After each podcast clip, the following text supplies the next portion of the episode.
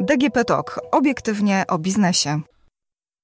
Dzień dobry, Agnieszka Gorczyca, info.pl. Dziś w podcaście Obiektywnie o biznesie Moja firma komentarz do bieżących wydarzeń, bo gościem podcastu jest Marek Moczulski, przedsiębiorca i prezes firmy Unitop. Dzień dobry. Dzień dobry, pani redaktor.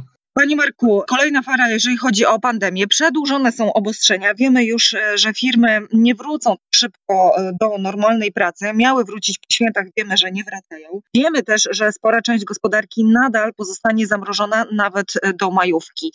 Jakie informacje posiadacie Państwo jako przedsiębiorcy, jeżeli chodzi o kondycję różnych branż? Decyzja o lockdownie i jego przedłużeniu jest w ogóle niezrozumiała, bo nie ma żadnych statystyk, które by potwierdzały zasadność zamrożeń gospodarczych i ograniczeń, które są wprowadzane. I to jest na całym świecie. Właściwie nigdzie nie udowodniono, że rozprzestrzenianie się wirusa jest w jakikolwiek sposób ograniczone. To jest jedna tylko z metod walki z wirusem i ona niestety jest nieskuteczna. Jak mawiał Einstein, jeśli ktoś robi ciągle to samo i oczekuje innego wyniku niż w rzeczywistości jest, to coś jest nie tak. To jest komentarz do tych lockdownów, bo oczywiście one mają ogromny wpływ na całe nasze życie. To nie tylko jest gospodarka, bo gospodarczo to łatwo policzyć oczywiście, jeśli chodzi o same chociaż efekt zadłużenia.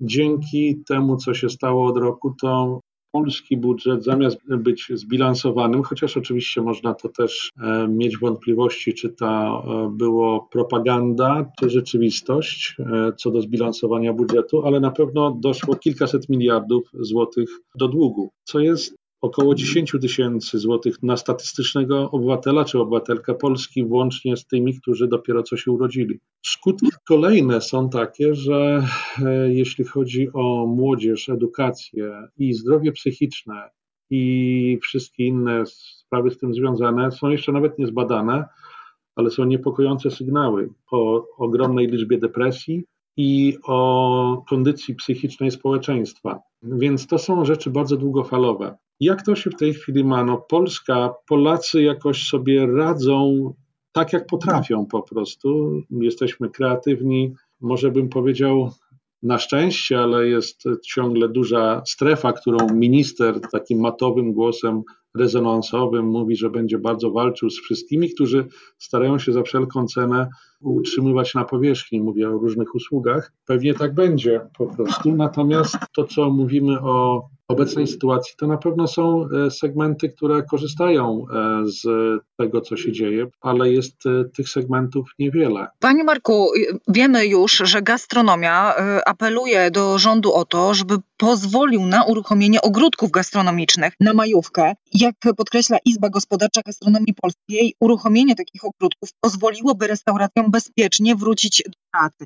Tylko i wyłącznie ogródki. Znaczy każdy sposób na to, żeby to szaleństwo zatrzymać jest, bo to inaczej nie należy nazwać jak szaleństwo, bo tak naprawdę zatrzymywanie przez okres długi, tak długi ludzi bez aktywności, a gastronomia jest po prostu w sytuacji w Polsce takiej, gdzie jeszcze dania na wynos to nie są rzeczy takie jak w zachodniej Europie, które miały ogromną popularność. W Polsce one dopiero nabierają popularności i w związku z tym funkcjonowanie na zasadzie dań na wynos to jest tylko wegetacja. Zamiast rozwoju to jest wegetacja. I oczywiście nie ma żadnych badań, które by stwierdziły, gdzie się ludzie zarażają. Tak naprawdę to my nic nie wiemy o tym. My nie wiemy też, ile w ogóle ludzi przeszło chorobę, bo ja podejrzewam, że jeśli jest 2,5 miliona chyba jest ludzi, którzy oficjalnie byli zarejestrowani jako ci, którzy przeszli przez chorobę, to podejrzewam, że jest tak naprawdę być może wielokrotnie więcej, bo wielu osób po prostu nie było świadomych, że było chorych, wiele osób nie rejestrowało się, bo to widać chociażby po testach, że kiedy testuje się 30 tysięcy osób, a takie rzeczy były wczesną jesienią, czy w zeszłym roku, to było 10 tysięcy przypadków. Jeśli testuje się 90 tysięcy, to jest 30 tysięcy i tak dalej, i tak dalej. Więc to jest duża skala możliwych manipulacji. Ale ma Pani rację, absolutnie. Restauratorzy, domagając się otwarcia w końcu ich biznesów, mają rację, to powinno być. To nie może być tak, że tylko dlatego, że ktoś popełnił błąd, bo moim zdaniem władze doskonale sobie zdają sprawę, że błądzą, ale nie chcą się z tego wycofać. I tak to będzie po prostu. Jeszcze jednym pomysłem, który podnosi branża gastronomiczna, to jest obniżka VAT w gastronomii do jednej stawki 5% na wszystkie produkty i usługi gastronomiczne. Nie mogą się doczekać. My doczekujemy się cały czas, natomiast non-stop podwyżek podatków, a nie obniżek. Rząd jest w tym bardzo skuteczny, że podwyższa podatki sukcesywnie, nazywając to różne, opłata cukrowa, jakaś inna, opłata deszczowa i tak dalej. To niestety rząd, co prawda w tej chwili zapowiada, że będzie od wielu, wielu lat podnosił kwotę wolną od podatku, ale to zapowiada. Zapowiada też inne rzeczy, że zostawi nam pieniądze w kieszeniach, co powinno być oczywiste, że to ludzie wiedzą, jak najlepiej wydawać pieniędzy, a nie rząd, który najpierw zabiera 500, żeby dać 300, czy 700 zabierze, żeby dać 500. Po prostu na razie mamy do czynienia, powtarzam, z ciągłym podnoszeniem podatków, a nie ich obniżaniem. Więc nadzieje restauratorów oby się spełniły, ale należy mieć tutaj dużo wątpliwości. Jeżeli chodzi o handel, sprzedawcy przenoszą się z galerii handlowych na parkingi. Tam odbywa się handel pod chmurką. Wcześniej pan wspomniał, że Polacy są kreatywni. To myślę, że to jest jeden z dowodów na to, jak potrafi być Polak kreatywny, ale to też jest wyraz tego, że jest niewystarczająca pomoc rządu z tarczy antykryzysowych i głównym problemem jest tutaj czynsz. W przypadku takiej sprzedaży pod chmurką jest podobnie jak w restauracjach z daniami na wynos. To też jest tylko wegetacja, no bo umówmy się, takiej sprzedaży jak w galerii na targowisku niestety nie będzie. Powiem to w ten sposób, że prawo, które jest egzekwowane, nie jest to prawo, tylko to jest coś, co zamykanie tych działalności jest na granicy prawa. Tak naprawdę wielu prawników mówi wprost, wszystkie ograniczenia, które zostały wprowadzone, są de facto nielegalne. To zresztą wyrok Sądu Najwyższego chyba sprzed miesiąca czy dwóch bardzo jasno stwierdził, że wszelkie te zeszłoroczne regulacje były po prostu bezprawne. Trochę szkoda, dlatego że to powoduje erozję zaufania do systemu prawnego, bo to, co się dzieje w galeriach, to czynsze rzeczywiście nie spadły. A to dlatego, że właściciele galerii mówią najemcom wprost, nic się nie stało. Nie ma prawa stanu wyjątkowego, w związku z tym nie możemy wam obniżyć czynszu.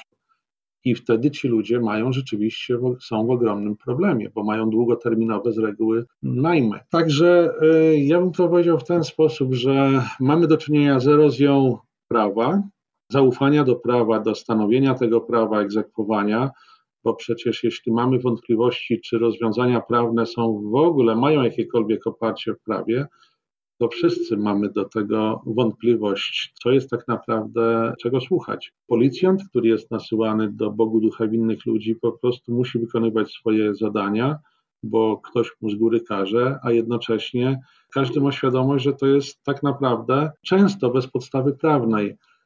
Niestety, podobnie jest z autorytetami medycznymi. Mamy do czynienia z ogromną erozją zaufania ludzi do tego, o czym mówią profesorowie. Profesorowie, którzy się ośmieszają wręcz, albo czasami w chwilach szczerości, kiedy jeden z profesorów zapytany w jakimś programie telewizyjnym czy radiowym o to, do kiedy będzie trwała epidemia, powiedział wprost, jeden z polskich profesorów, do kiedy to będzie wygodne rządzącym po prostu.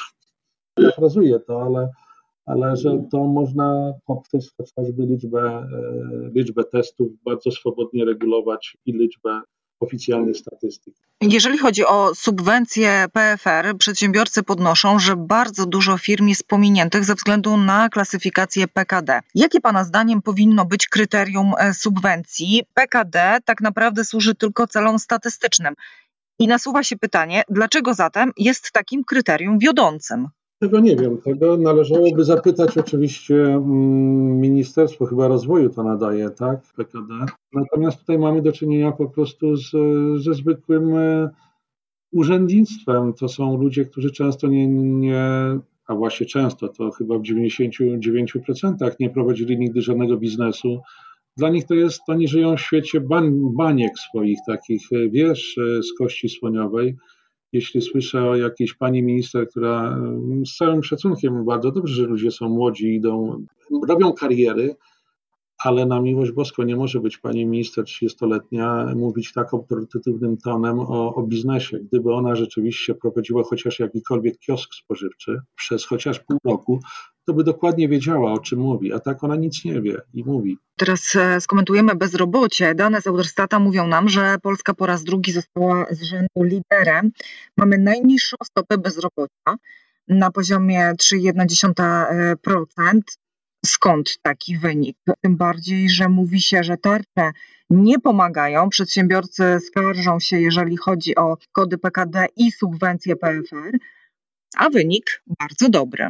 Czy to może taki jest trochę wyrok odroczony w czasie? W zeszłym roku była dyskusja na ten temat, że tarcze te antykryzysowe pozwalają przejść suchą nogą przez ten okres niepewności. Ktoś jednak powiedział, że to jest tylko odroczenie wyroku w czasie. Kontynuowanie tego to jest rzeczywiście, ma wiele aspektów problematycznych. O pierwszym mówiłem na samym początku, to jest zadłużenie po prostu.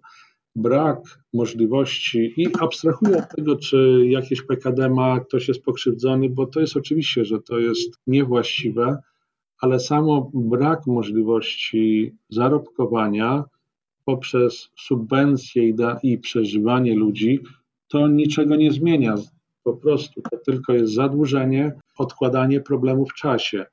Natomiast co do bezrobocia, to proszę zwrócić uwagę, że w Polsce jest bardzo duża kwestia struktury naszej gospodarki. My bardzo dużo mamy zatrudnionych w produkcji. W zachodniej Europie jest bardzo dużo osób zatrudnionych w usługach. Więc jeśli byśmy porównywali jabłka do jabłek, to struktura naszej gospodarki trochę inaczej wygląda, więc te dane takie wprost czytane, że to jest wielki sukces, to one nie uwzględniają tego, że tak naprawdę przemysł pracuje. Przemysł pracuje z ograniczeniami, a to, że przemysł pracuje z ograniczeniami, to jest tylko dowód na to, że wszelkie inne lockdowny są po prostu i zamykanie innych gałęzi jest po prostu nieporozumieniem. Ostatnio był pan w Dubaju, taka informacja do mnie dotarła. Jak w takim razie funkcjonuje gospodarka? Byłem na targach Gulfood i rzeczywiście tam wszystko działa normalnie. To znaczy wtedy jak byłem działało normalnie. To wszystko zależy od rządzących po prostu. Tam wszystko działa normalnie, ale obok są kraje typu Kuwejt czy Katar czy inne, które są pozamykane po prostu. Więc to naprawdę wszystko zależy tylko i wyłącznie od decyzji tych, którzy w danym miejscu rządzą. To popatrzy pani na Stany Zjednoczone, gdzie Floryda, Teksas normalnie działają. Floryda zresztą otworzyła się kilka miesięcy temu, praktycznie wszystko jest otwarte. W Teksasie chyba od miesiąca absolutnie wszystko jest otwarte, biznes działa normalnie. W Kalifornii natomiast wszystko jest dalej zamknięte, więc to tylko zależy od lokalnych władz, które w swojej mądrości czy w swojej głupocie czasami po prostu decydują się na różne rozwiązania. W Dubaju akurat mamy do czynienia z sytuacją rzeczywiście kompletnego otwarcia. Tam hotele są pełne, bardzo dużo turystów, troszkę mniej niż w poprzednich latach, bo są pewne ograniczenia przyjazdowe, chociażby ludzie mają ograniczenia przyjazdowe. Jest potrzebny po prostu test PCR, 72 godziny zrobiony przed przylotem i tyle. Tam jest, wszystko działa. Czy myśli pan, że będą pierwsze pozwy, jeżeli chodzi o lockdown? Zapowiada branża gastronomiczna, zapowiada fitness. Póki co są to zapowiedzi. Czy one się zmaterializują? Tego nie wiem. Natomiast na pewno jest bardzo trudna sytuacja tych branż. Na pewno zostały pokrzywdzone. Na pewno mają prawo czuć rozgoryczenie. I moim zdaniem należy się spodziewać jakichś kroków prawnych.